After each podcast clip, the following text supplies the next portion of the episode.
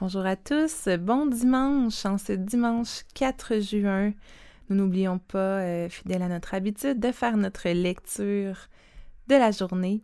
Bienvenue à LLB, la lecture audio biblique quotidienne. C'est Maxime Leblanc qui est au micro.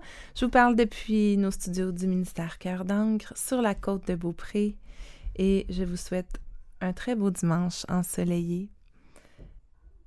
Nous lisons aujourd'hui dans la version français courant et nous commençons avec notre premier texte en 2 Samuel chapitre 24, les versets 1 à 25.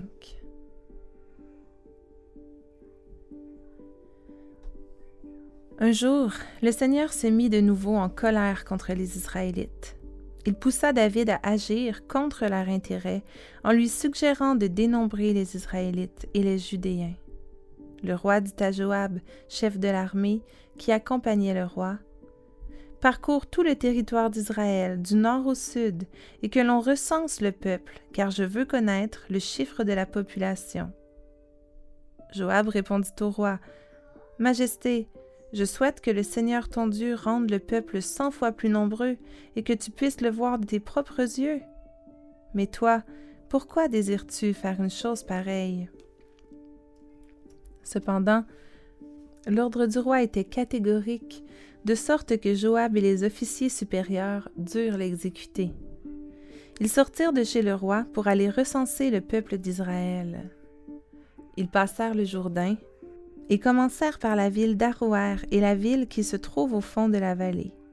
Ils traversèrent la tribu de Gad en direction de Yazer, pénétrèrent dans le territoire de Galaad, se rendirent dans le pays des Hittites, à Kadès, à Dan et aux alentours, puis à Sidon. Ils continuèrent par la ville fortifiée de Tyr et par toutes les villes qui avaient appartenu aux Hivites et aux Cananéens pour gagner Beersheba dans le sud du territoire de Juda. Après avoir parcouru tout le pays, ils regagnèrent Jérusalem au bout de neuf mois et vingt jours. Joab communiqua au roi le résultat du recensement. Israël comptait huit cent mille soldats en état de se battre et Juda cinq cent mille. Soudain, David se sentit coupable d'avoir fait ce recensement, et il dit au Seigneur, En agissant ainsi, j'ai commis une faute grave. Je reconnais que je me suis conduit comme un insensé. Seigneur, pardonne-moi ce péché. Le Seigneur adressa alors la parole au prophète Gad, conseiller de David. Va trouver David, tu lui diras, Voici ce que déclare le Seigneur. Je te propose trois châtiments je t'infligerai celui que tu choisiras. Le lendemain, quand David se leva, Gad se rendit chez lui et lui communiqua le message de Dieu. Puis il lui demanda Préfères-tu que ton pays passe par sept années de famine, ou bien que tu aies à fuir pendant trois mois devant l'ennemi lancé à ta poursuite, ou encore que la peste s'abatte pour trois jours sur ton pays Réfléchis et dis-moi ce que je dois répondre à celui qui m'envoie. David répondit, Je suis dans une grande angoisse, mais je préfère tomber entre les mains du Seigneur plutôt qu'entre celles des hommes, car le Seigneur sait avoir pitié. Le Seigneur envoya donc une épidémie de peste sur Israël dès ce matin-là et pour la durée annoncée. D'un bout à l'autre du pays, soixante-dix mille hommes moururent Lorsque l'ange du Seigneur, la main dirigée contre Jérusalem, fut sur le point d'y répandre le fléau, le Seigneur renonça à sévir davantage. Il dit à l'ange exterminateur, Cela suffit, abaisse ta main.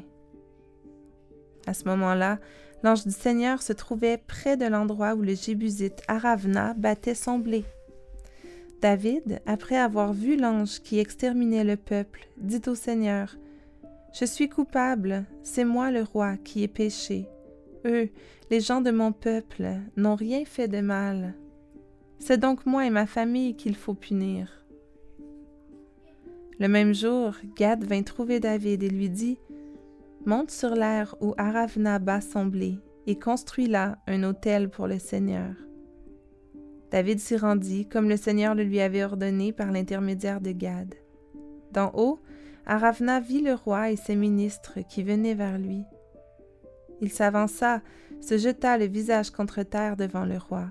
et demanda Comment se fait-il que le roi vienne chez moi Je désire t'acheter cet emplacement-ci, répondit David. Je veux y construire un autel pour le Seigneur, afin que le fléau qui s'est abattu sur le peuple prenne fin. Aravna déclara alors Que le roi prenne tout ce qu'il désire pour faire une offrande à Dieu. Voici mes bœufs pour le sacrifice, ainsi que les chariots et les harnais comme combustible.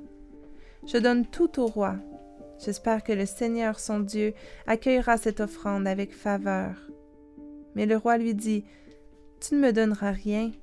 Je veux acheter cela, te le payer. Je ne vais quand même pas offrir au Seigneur mon Dieu des sacrifices qui ne me coûtent rien. David lui paya cinquante pièces d'argent pour l'air et les bœufs. Il construisit à cet endroit un autel et offrit au Seigneur des sacrifices complets et des sacrifices de communion. Alors le Seigneur se montra propice au pays, et le fléau qui s'était abattu sur Israël prit fin.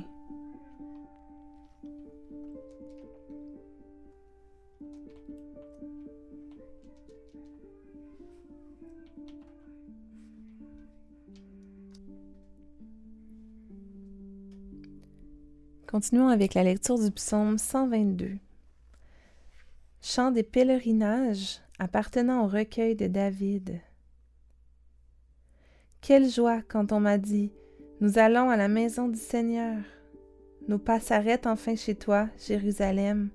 Jérusalem, ville bien bâtie, bien ceinturée de ses murailles.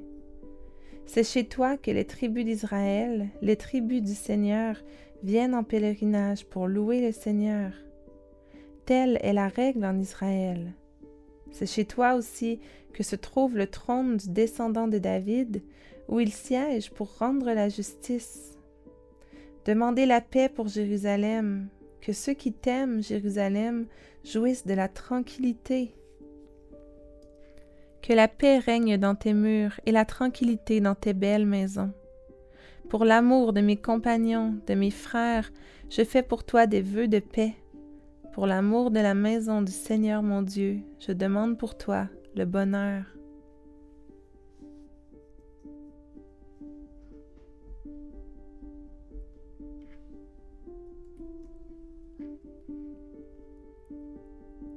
Proverbe chapitre 16.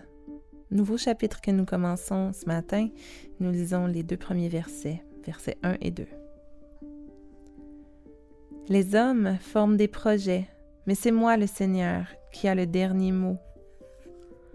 Chacun pense agir toujours correctement, mais le Seigneur examine le fond du cœur.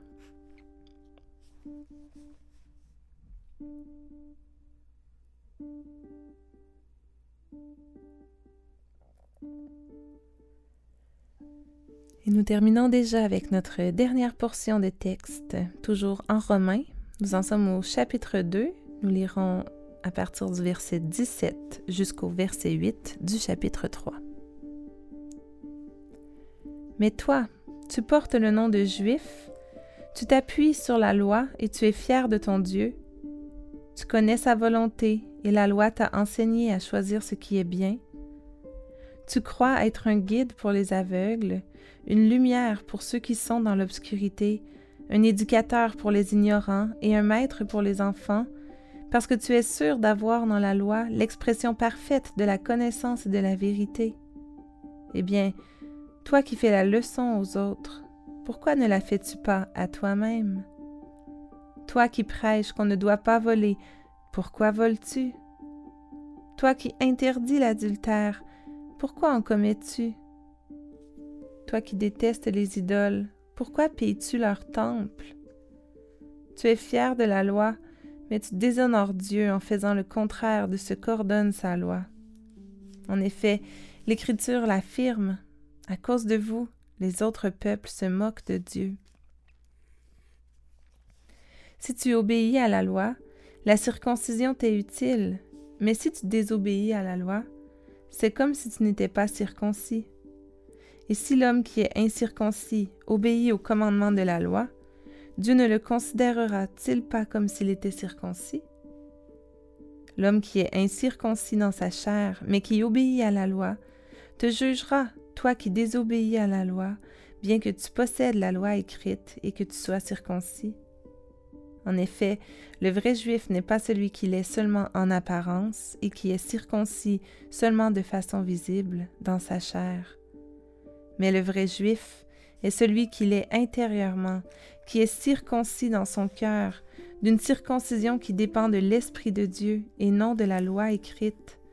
Ce vrai juif reçoit sa louange non des hommes, mais de Dieu. Y a-t-il alors un avantage à être juif? La circoncision est-elle utile? L'avantage est grand à tous égards. Et d'abord, c'est aux Juifs que Dieu a confié ses promesses. Il est vrai que certains d'entre eux ont été infidèles. Mais quoi? Dieu va-t-il renoncer à être fidèle parce que eux ne l'ont pas été? Certainement pas. Il doit être clair que Dieu agit selon la vérité, même si tout homme est menteur, comme le déclare l'Écriture. Il faut que tu sois reconnu juste dans ce que tu dis et que tu sois vainqueur si l'on te met en jugement. Mais si le mal que nous commettons fait ressortir la justice de Dieu, qu'allons-nous dire? Dieu est-il injuste parce qu'il nous punit? Je parle à la manière des hommes. Pas du tout, car s'il l'était, comment pourrait-il juger le monde? Mais si mon mensonge met d'autant plus en lumière la vérité de Dieu et sert donc à sa gloire, pourquoi devrais-je encore être condamné comme pécheur? Et alors, pourquoi ne pas dire Faisons le mal pour qu'il en résulte du bien? Certains, en effet, pour me calomnier, soutiennent que ce sont mes paroles. Ces gens seront condamnés et ils le méritent bien.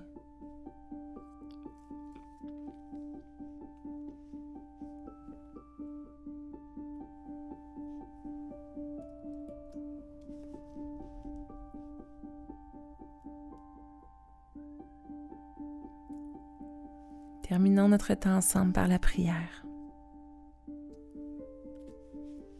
Seigneur notre grand Dieu, nous avons lu dans le texte de l'Ancien Testament ce matin que tu es un Dieu qui sait avoir pitié, ou tu es un Dieu rempli de compassion. Seigneur, tu es bon, tu es généreux, tu es compatissant, tu es lent à la colère. Père, on s'approche de toi ce matin, on veut te confesser nos péchés. On vient reconnaître qu'on commet des fautes à tous les jours, qu'on se conduit nous aussi comme des hommes insensés. Seigneur, viens pardonner les péchés de nos cœurs. Oui, nous savons, Seigneur Dieu, que tu examines le fond de nos cœurs, que tu les connais mieux que nous-mêmes. Seigneur, toi qui es un Dieu de vérité, nous avons lu dans Romains que l'homme est menteur, comme le déclare l'Écriture. Pardonne-nous nos mensonges, que ce soit en parole, en pensée ou même en geste, Seigneur. Nous sommes bien petits devant toi, Père éternel, nous le reconnaissons. Mais on est aussi rempli de reconnaissance, de joie, parce qu'on sait que tu pardonnes, que tu as pitié, que tu ne vas pas renoncer à être fidèle, même si nous, nous, ne le sommes pas. Certainement pas, Seigneur, Dieu de vérité. Tu es fidèle et tu pardonnes. Sois loué, sois glorifié. Merci, Seigneur, parce que nous les hommes, nous formons des projets, mais c'est toi qui as le dernier mot. Nos vies sont entre tes mains. Seigneur, on veut te, te prier ce matin que par ton esprit, tu agisses dans nos cœurs, que tu nous donnes d'être circoncis dans nos cœurs par l'Esprit de Dieu. Mon Père, comme on l'a lu dans le psaume 122, on veut aussi, surtout dans ces temps où euh, il y a beaucoup de conflits dans le monde, on veut te prier pour la paix sur Jérusalem, Seigneur, la paix au Moyen-Orient. Jésus, on veut aussi te confier ce matin l'assemblée de l'église du Carrefour chrétien de la capitale, qui ont perdu leur bâtiment hier soir dans un incendie. Seigneur, c'est une grande perte, mais on sait que ce n'est pas la bâtisse qui fait l'Église, mais ce sont les, gens. Et on sait, Seigneur, que tu aimes ton Église. On te confie cette assemblée, on te prie que tu les consoles, que tu prennes soin d'eux, que tu les relèves. On les remet entre tes bonnes mains. Oui, Père éternel, on te prie ce matin dans le nom précieux de Jésus. Amen.